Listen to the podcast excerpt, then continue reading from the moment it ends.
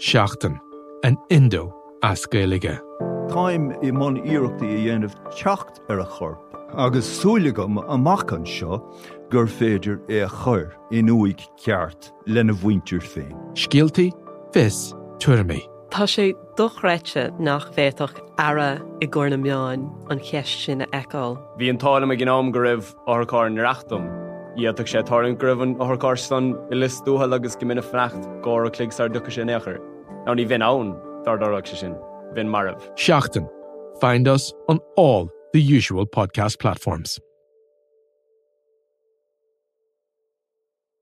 On the latest episode of Real Health with me, Carl Henry, I'm delighted to be joined by international best-selling author Haemin Sunim, telling us what to do when things don't go your way. When we are, you know, very young and have a first love and the first love did not work out, we feel as though this is the end of the world. However, we learn that is not the case. We move on. We find some other people. So we begin to see that uh, when things don't go your way, uh, maybe it's not the end. As ever, we're available on all podcast platforms.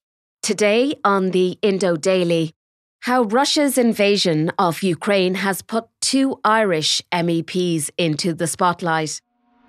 Now, earlier this week, the European Parliament voted overwhelmingly to adopt a resolution condemning the war in Ukraine as illegal, unprovoked, and unjustified military aggression by Russia. Mick Wallace and Clare Daly, two MEPs from Ireland, have in the past defended the actions of Vladimir Putin's regime without attracting too much attention, it has to be said. But that's all changed with Russia's war on Ukraine and a controversial vote against a European Parliament resolution condemning Russian aggression. A massive majority, 637 MEPs, voted in favour of the motion. Just 13 voted against, including two Irish MEPs, Mick Wallace and Clare Daly. I'm Siobhan Maguire, and joining me today to discuss all of this are Kim Bielenberg, feature writer at the Irish Independent, and Hugh O'Connell, Irish Independent and Sunday Independent political correspondent. Hugh, why are Clare Daly and Mick Wallace in the news at the moment? Well, last week, uh, Clare Daly and Mick Wallace uh, formally opposed a, an e, the uh, European Parliament supporting an EU-wide ban on the Russian state-backed television news channel RT, uh, along with Luke Ming Flanagan, another left-wing MEP from, from Ireland, from the, the Midlands Northwest constituency. They opposed an amendment to a report on foreign interference in the democratic processes in the EU, which endorsed the uh, ban last month by the European Commission on RT, formerly known as Russian Today, and other uh, Russian news outlets that have the backing of the, the Putin regime uh, from being broadcast across the EU. Now, Flanagan is interesting. He's appeared on Russia Today uh, several times in the past. Uh, he argued that um, those appearances served a purpose at the time, and he believed that in support in, in not supporting this amendment, he was uh, basically saying that he felt that, that European people were smart enough to see through the, the, the, crude, what he called the crude propaganda of these outlets. Now, Daly and Wallace didn't respond to my queries about this particular uh, vote, but they uh, did endorse, or rather, they did not endorse the report of the European Parliament into foreign interference in the European elections, a report that Ming Flanagan did support. Um, Clare Daly spoke very strongly last week against this report. Um, she uh, she, she, was very critical of it uh, in a speech to the European Parliament, basically saying, arguing that um, that they uh, that the report was silent on some of the most consequential sources of disinformation and interference in, in European democracy. She said there was a large concentration of capital, foreign and European, exercising massive influence over lawmaking and policy formulation in the EU and member states through private media ownership, corporate lobbying, and political funding. I suppose one of her most incendiary remarks was that strong democracy, democracy should tolerate internal dissent, but that what was being proposed in this report overall, including in the amendment that criticised Russia Today and welcomed its ban, the ban on Russia Today, was that this is actually textbook McCarthyism designed to stigmatise dissent. So Wallace and Daly rep- opposed the report. The report.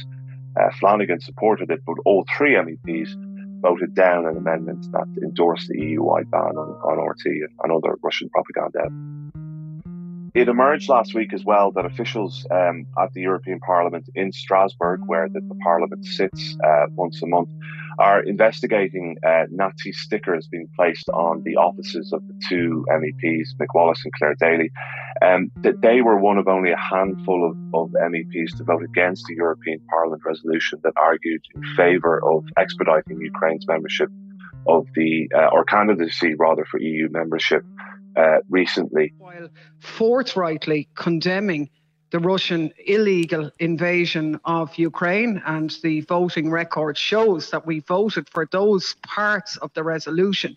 What we opposed was the uh, increasing of arms into Ukraine, the acceleration of NATO involvement, and the acceleration of military militarism and military expenditure inside the EU. So, which so, is something so Daly said that she had been subjected to brute intimidation since they voted down the motion um, earlier, uh, late last month, rather. Um, but I suppose this is something which is obviously feeding into a wider issue around the the views of Mick Wallace and Clare Daly in particular, and to a lesser extent, Luke Ming Flanagan, on Russian aggression against Ukraine and the degree to which they believe um, that NATO has played a role in this. They believe that the West has played a role in terms of of kind of facilitating this aggression and, and sort of allowing this aggression to take place. They believe there's culpability on both sides, and they are seen, I suppose, as more sympathetic to the Russian position than a, lot of other, uh, in fact, the, the, majority of all other Irish MEPs, in fact. The responsibility for opening hostilities is solely with President Putin but we do not withdraw our long-standing criticism of NATO's brinksmanship and recklessness of Western policy on Ukraine. Both Russia and the West bear responsibility for creating conditions of instability and confrontation in Ukraine in pursuit of their strategic and economic interest. Despite rhetoric, Europe hasn't been a friend of Ukraine. The country has been used as a pawn, and Ukrainian lives have been treated as expendable. Um, last December, for example, they voted against a landmark uh, European Parliament resolution which condemns the Russian ag- aggression towards Ukraine. This was at a time when tens of thousands of, of Russian troops were on the border with Ukraine. Uh, there was a view that, that, that, they wouldn't invade. Obviously, all that's been thrown out now at this point, that we've seen what's happened in recent weeks. But their uh, their voting records and their record generally on, on Russian issues uh, has come under great scrutiny in the last uh, in the last few months. Independents for Change would suggest a very liberal left wing politics. But Kim, you've written a very extensive piece for the Irish Independent that looked at where both Daly and Wallace have stood in relation to other authoritarian states like Russia. What other regimes have they shown support to? Well, there's also China. Mick Wallace and Clare Daly have been defended the regime in China probably even more directly than in Wallace's case than uh, than defending Russia. Um, in an article in Global Times last year, Wallace said that the Communist Party of China was doing a great job of serving the interests of his people, and he sort of lavished praise on the regime, saying. The system of government is, quote, serving the people, whereas the system of government in Europe is serving its business first. And, you know, he sort of defended the Chinese regime when when it was come, coming under attack uh, over suppressing uh, democracy protests in Hong Kong. Mm. He's taken up a position on Taiwan, you know, which is seeking to be, you know, which is an independent or autonomous state, but you know, basically he was saying that it was part of China and recognized as such. They're also supporters of the Cuban government and went to Venezuela in December 2020 to oversee the elections. Is that correct? Yeah, they they were hosted by um, the Venezuelan uh, election authority to oversee the election. So they they paid for the trip. There was concerns, I think, within the European Parliament that this was a sort of fake election observance trip, but they said that they didn't claim that, that they were official observers on behalf of the European Parliament. Um, I mean, there've been a lot of concerns about that regime as well, the Maduro regime in Venezuela. Human Rights Watch says that uh, there's brutal repression in the country with security forces and armed pro government groups committing egregious abuses, including extrajudicial killings, short term enforced disappearances, and arbitrary arrests. Hugh, can I bring you back in? When it comes back to um, Clare Daly and Mick Wallace being MEPs, is it is what they're doing now in contradiction with um, uh, when they were first elected? Certainly, their their record domestically was one uh, that was lauded by many, I suppose, in terms, particularly in terms of their highlighting of issues of Garda uh, corruption and the, the case of Maurice McCabe, the Garda whistleblower, a celebrated Garda whistleblower who raised um, you know, serious claims of, about Garda malpractice uh, and was largely uh, vindicated through the Disclosures Tribunal. Um, Wallace and Daly were early champions of Maurice McCabe's cause when he wasn't getting much traction with the government of the day or with other uh, main political parties. Wallace and Daly repeatedly raised his case in the Dáil and that of other Garda whistleblowers. Uh, they were seen as very diligent, um, hard-working TDs who put a lot of research into uh, the issues that they uh, took up in the Dáil chamber. Uh, Mick Wallace was a, a, harsh critic of NAMA. Um, you know, he obviously has a, a developer background himself and, and, controversies related to that. Maybe just give us a, a reminder of his political career. Uh, yeah, I mean, first elected in, in Wexford in, in 2011, uh, hu- hugely popular within the constituency. He founded the Wexford Football Club, Wexford Youths. Um, he owned a property development and construction firm um, which completed the developments like the Italian Quarter in Ormond Quay and, and other developments. But the company collapsed in, in liquidation. Uh, Wallace was eventually declared bankrupt in 2016. He had a number of tax issues uh, which which emerged and a number of controversial financial issues. Yeah, I mean, he made he made a two million euro settlement with revenue in 2012 for underpayment of VAT, and also very contra- he had also been fined 7,000 euro in December 2011 for failing to pay pension contributions for his construction workers back in 2008. He's always been kind of viewed as a very colourful kind of character. I would have first come he would have first come to my attention, I think, back when he was a sort of Celtic tiger builder, slightly, you know, unusual. Um, and he put up these huge signs near the quays, you know, against the Iraq War, and that that was when I first he first came to my attention as a sort yeah. of political campaigner, really. And Hugh, then when we talk about Clare Daly um, and and Mick Wallace, that that was a, a, quite an unusual alliance, wasn't it? Yeah, a very unlikely uh, a political alliance between Clare Daly and Mick Wallace. Clare Daly was elected in, into the Dáil first in 2011. Um, she's a, a, former member of, of the Labour Party. She founded the militant Labour movement with, with Joe Higgins, who was kind of a, a, political mentor to her. She was a Fingal County Councillor, but dating back as far as the late 90s. Um, a former shop steward for, uh, in Air, who worked in, in Aer, Aer Lingus in Dublin Airport. Um, she took up a lot of left wing causes, but she actually resigned from the Socialist Party um, in in the mid 2000s and teamed up with with Mick Wallace, and, and they formed a very close political association, which has kind of lasted all through the, the Garda whistleblower scandals in the Dáil, and then elected to the European Parliament um, in 2019, um, where they really uh, have have championed a lot of the causes that they have uh, that Kim spoke about earlier in terms of um, in terms of I suppose taking positions that are slightly at odds with with kind of conventional and certainly with kind of Irish foreign policy.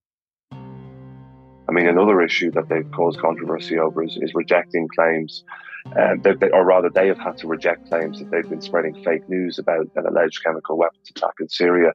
Um, effectively, back in, in 2021, Mick Wallace questioned the conclusion of a report by the Organization for the Prohibition of Chemical Weapons, which concluded that the uh, regime of Bashar al Assad had, had, used chlorine gas on an attack in, in the city of Douma in 2018. Um, he was accused of fake news by other MEPs in the Parliament. Um, he's been heavily criticised by people like Fianna Fáil MEP Barry Andrews, for example, he and Clare Daly for the positions they've taken in relation to the uh, atrocities committed by Assad's regime in Syria. But they've stuck to their guns on that and on many other issues, very much going against the mainstream foreign policy uh, positions of the EU and of Ireland. Yeah, and the, another thing when we go back to Russia and Ukraine, I suppose, is that they questioned the bona fides of the protesters that took part in the uprising, the Maidan Revolution in Ukraine in 2014 when there was a huge popular movement because people wanted to get closer to the EU. The government was deposed. And they have repeatedly said that this was all a kind of US orchestrated coup. And critics would say this is another um, conspiracy theory that they're peddling. They do their own podcast, and it's quite interesting to look at their view, follow their views, and they're very clear. I mean, on January the 28th, they sort of ridicule the idea that there could be an invasion at all. Thinking that Russians wouldn't invade.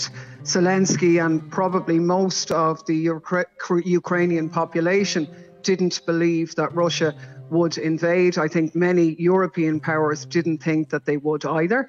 But the point and said it was hysterical, and they said that the Ukrainian regime, the sovereign government, was you know acting like NATO puppets. So you got a very clear idea then what what they thought, and obviously they've um, rode back since. They have no real sense of the feeling among the smaller states around Russia, the feeling of being under threat, like the, she she said in the January the twenty eighth podcast that um, the Baltic states were being hysterical in in expressing the view that you know arms should be given to Ukraine to defend itself in the event of an invasion.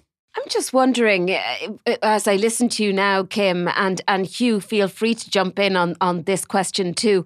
Um, when they did run uh, uh, for uh, to be MEPs, I mean, what were the issues at hand? I mean, what what was it that got the pair successfully elected? Because it's you know it's a very well paid job there in, in the EU, isn't it? I, I, think that they got elected to the European Parliament off the strength of their own personal brands and the fact that they had spent several years in the Dáil championing the causes of people who um, were done wrong by the state. Uh, Maurice McCabe is, is the, the, classic example of that. Uh, but but really, they were seen as outsiders who were challenging the political system, um, and they were capitalizing on that in a way, I think, that um, was appealing to, to very many voters.